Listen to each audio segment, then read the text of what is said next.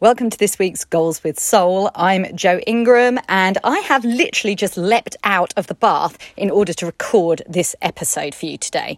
I was having a middle of the day bath, which is one of the joys of being your own boss, as I was feeling a little bit low vibe and I just have been working a little bit too hard, a bit out of alignment. I was like, you know what, it doesn't matter what's on my to-do list today. I'm just going to take some time out and soak in some salt water and just, And of course, when you're lying in this relaxed state, and I was doing a bit of meditation, I was listening to the sound of it's not an air conditioner, that thing that kind of like a vent that sucks out the steam from the bathroom, and boom, I'm like, I have to share this. I really have to talk about how I've gone from being a perfectionist coach to being a resilient AF CEO.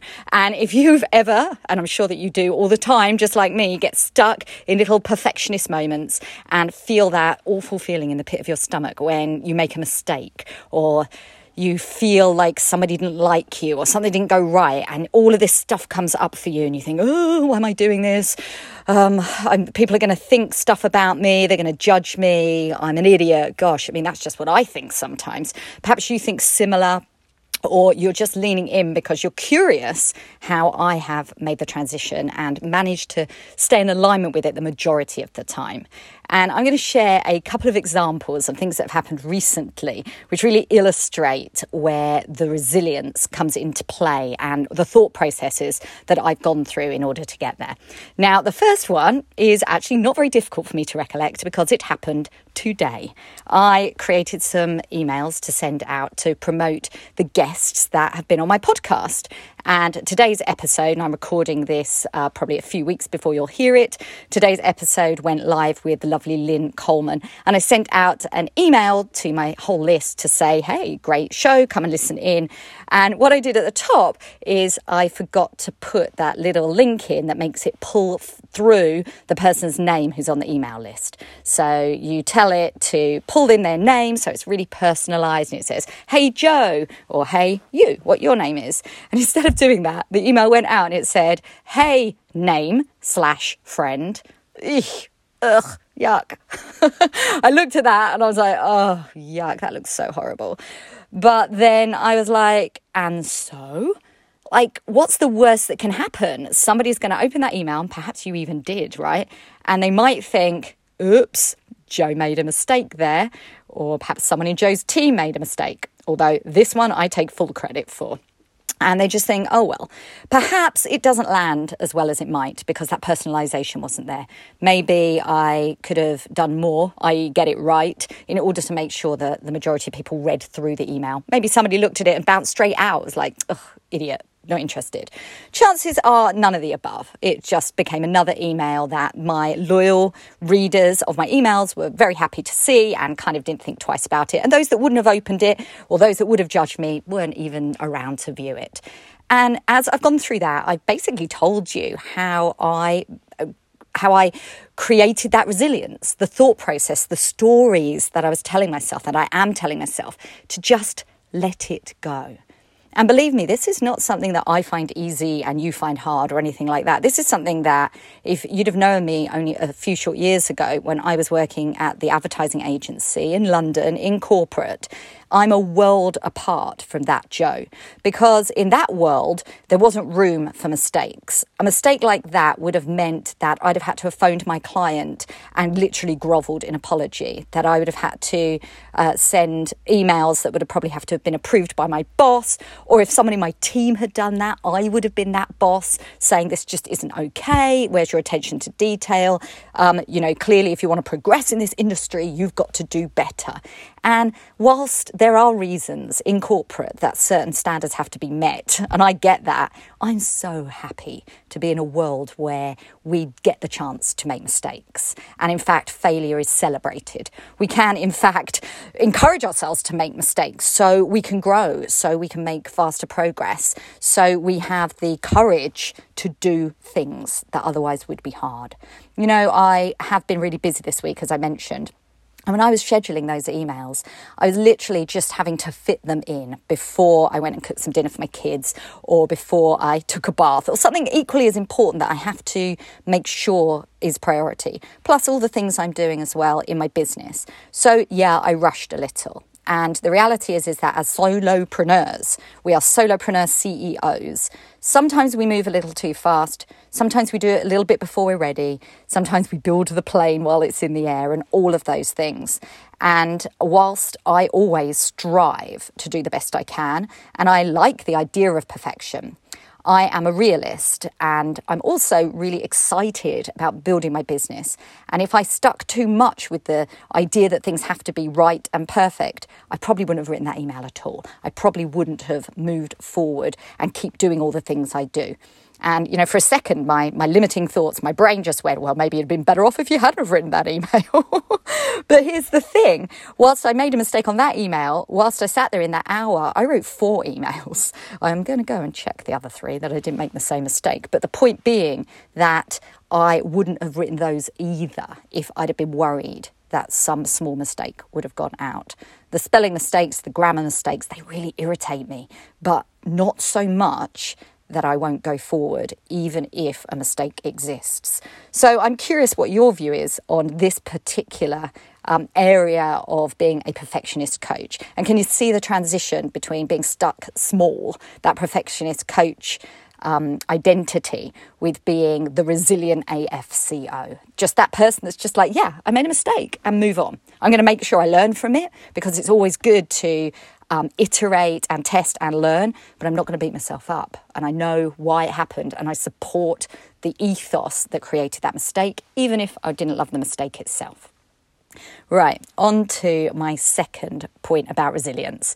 And this one is all about what happens when people do things, clients, perhaps collaborators or followers, whatever it might be, and you're like, ugh.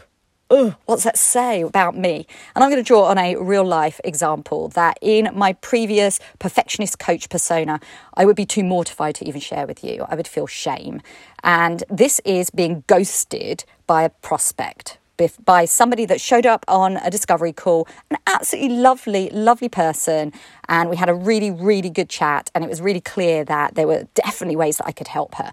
We had a really good conversation about it. And at the end of the discovery call, she said she would like to work with me, which was lovely. And I followed up with all of the onboarding things that I do, and didn't really hear from her too much. And she said something about, well, she wasn't really sure. She did tell me, I'm not sure, after I prompted. And so I thought about it again, and I came up with an idea, a solution to what her objection might be. Now, don't imagine that there's any coercion here, because in my brand values about authenticity and integrity, I really lean into the fact that you should never coerce somebody into working with you, to, you know, lay it on so thick that they find it hard to say no. But certainly if somebody has an objection that I think can be overcome, I think it's worth a conversation. And I recorded a podcast episode about this not too long ago, about being bold enough to follow up. And so I did. I followed up and said, listen, do you want to jump on a quick call? Because I think I've got an idea for you, which she did. And we jumped on this call, and we had a second really good conversation about it. And it felt like she had shifted. She was like, yeah, I definitely do want to work with you. I'm really glad we had this call. Awesome. Let's do it. And again, I followed up, and I never heard from her again after that. Now, at first, I felt, ooh, I'm deeply weirded out by this. Like, what does this mean? Because not only did she choose not to work with me, but literally I never heard from her again. I was ghosted.